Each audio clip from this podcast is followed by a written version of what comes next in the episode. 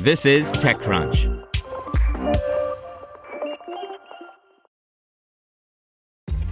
This episode is brought to you by ShipStation.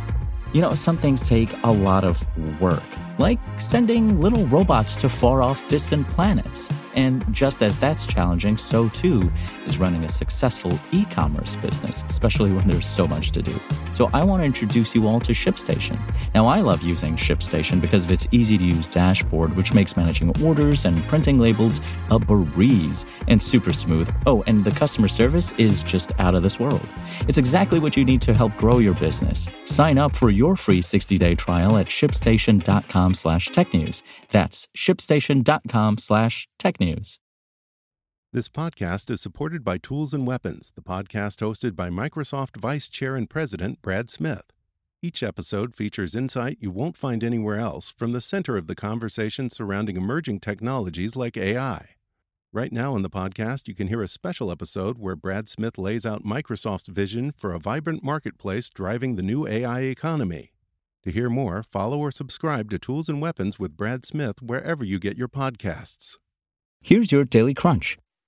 Coming up, X's AI chatbot is incoming. But first, in case you missed it, Sam Altman is returning to OpenAI as its chief executive, the high profile AI startup said Wednesday, a dramatic reversal that caps an intense five days of discussions, debates, and convincing following the sudden dismissal of Altman last week from the startup he co founded. OpenAI, which is the most valuable U.S. startup, said it has reached an agreement in principle for Altman's return. The startup is also reforming its board, eliminating several members who faced intense scrutiny for their decision last week. Former Salesforce co chief executive Bret Taylor, former U.S. Secretary of Treasury Larry Summers, and Quora founder Adam D'Angelo will be part of the new board at the AI startup. Taylor will serve as the chair of the board, the startup said.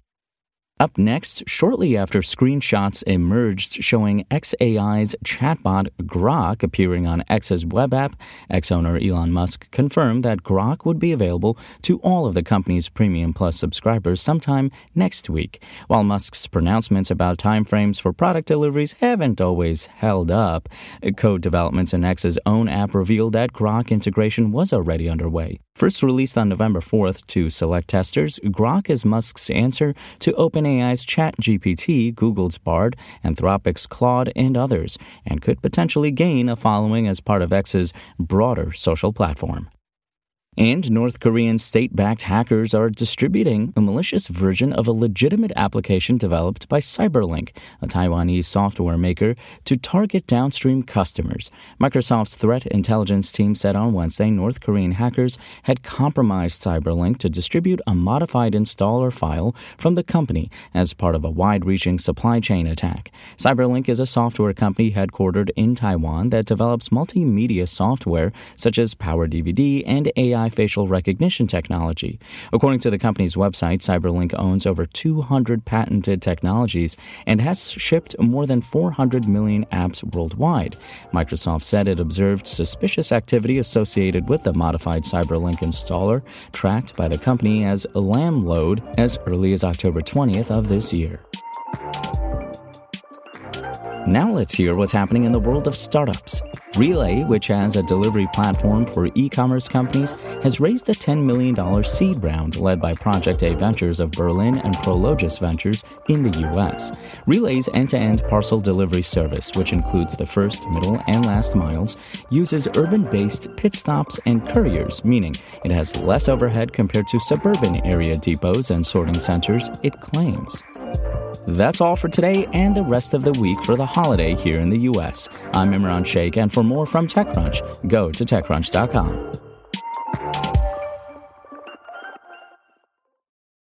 Want to learn how you can make smarter decisions with your money? Well, I've got the podcast for you.